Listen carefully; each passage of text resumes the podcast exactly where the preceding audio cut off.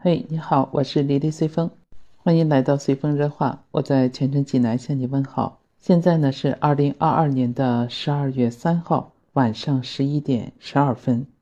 当很多人的目光还聚集在二零二二年卡塔尔世界杯未晋级淘汰赛拼命厮杀的时候，我想也会有很多人跟我一样，抬头望着半圆的明月，怀着激动而又紧张的心情啊。在关注着我们中国空间站那六位宇航员。对呀，从十一月二十九号晚上十一点，神舟十五号发射成功，成功与中国空间站对接以来，和神舟十四号成功会师已经四天多的时间了。神舟十四号和神舟十五号两个航天员乘组首次实现了在中国太空的会师。十二月二号晚上，也就是昨天晚上。神舟十四号和神舟十五号也完成了空间站的工作交接。十二月十四号，也就是明天，神舟十四号呢将返回地球，结束他们在轨一百八十天的工作和生活，回到祖国和亲人的身边。想想都替他们感到兴奋和激动。回想十一月二十九号神舟十五号发射的那个瞬间，还是让人感觉到非常的难忘，因为那天也正好是我的生日。当看到神舟十五号成功对接中国空间站，航天员费俊龙、邓清明和张璐缓缓进入天河核心舱的那个画面，真的让人非常的激动啊！在轨的神舟十四号陈冬、刘洋、蔡旭哲也怀着激动的心情迎接他们三个战友的到来，一见面就激动地拥抱在一起。费俊龙见到陈冬，首先说：“哎呀，半年不见。”见到熟悉的面孔，非常激动啊！一位少将，五位大校，六名航天员在太空实现了会师，并留下了一张足以载入史册的太空合影。两个航天员乘务组六人同时在轨，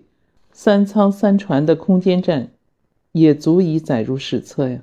合影后呢，费俊龙还说：“我们先不吃饭，先干活。”引得天地之间一阵笑声。陈东还说。让我领着你们一起看看我们的太空豪宅，真的很棒哎！这句话说的一点也不假。这次神舟十五号发射对接成功以后呢，中国空间站就形成了三舱三船的构型，也就是天河核心舱、问天实验舱、梦天实验舱、天舟五号货运飞船、神舟十四号载人飞船，加上神舟十五号载人飞船。同时在轨的总重量超过一百吨的空间站组合体，这是中国历史上最大的太空飞行器了。但建造这样一个太空家园也确实不是一件容易的事。国际宇航联空间运输委员会副主任杨宇光对红星新闻记者呢说：“空间站的组合体啊是一个非常复杂的连接过程，整个连接呢是整体一体化、循序渐进的过程。”并不是简简单单的把两个或者多个航天器连接在一起，对接机构只是一个必要条件。你像中间的还包括可再生的环境控制啊，还有生命保障系统、导航与指导的控制系统、电源管理系统的热控系统，还有通信测控通信系统，还有数据处理分发的存储这些系统，都要实行一体化。从神舟八号呢就开始演练空间的交互对接，包括自动交互对接、手动交会对接，还有神舟十三号飞船那时候演练的侧面交互对接，应当说都比较成熟了。从一舱两船到一舱三船，到两舱两船，再到两舱三船，最终到现在的三舱三船的运行模式。杨宇光说，整个的过程就是一个从小到大。从少到多的这样一个循序渐进的过程，在未来就是我们国家空间站进行扩展之前呢，基本的构型呢就是现在形成的这样一个最大的构型了，这也是中国历史上最大的太空飞行器了，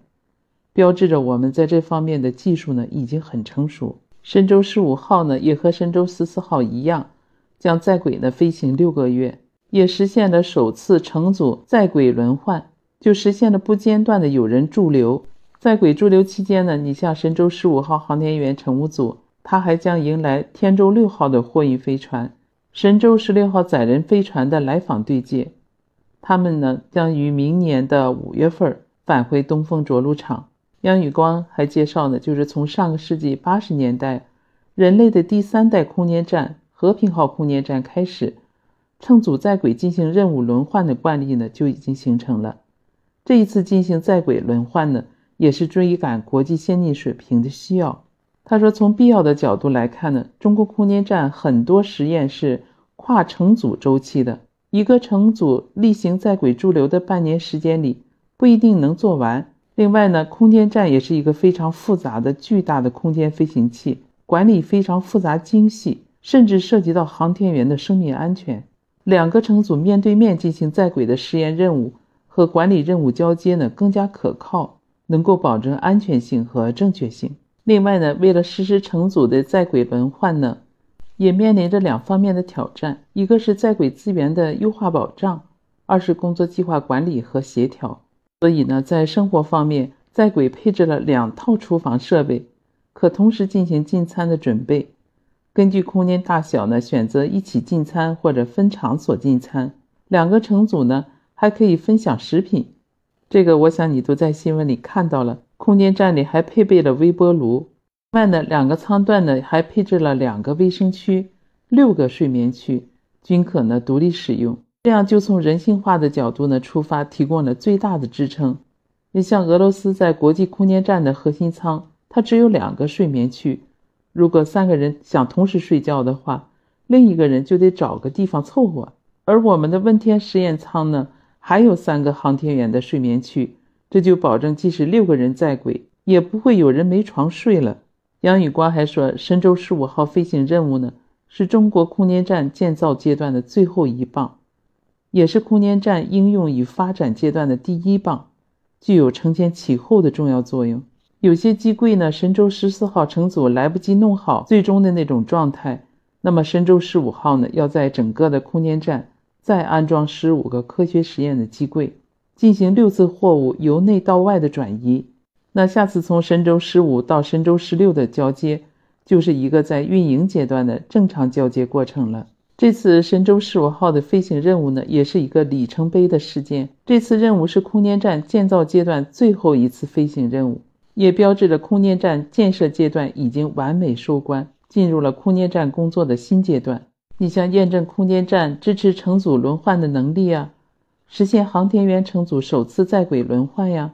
开展空间站舱内外设备及空间应用任务相关设施的设备安装与调试，进行空间科学实验与技术实验，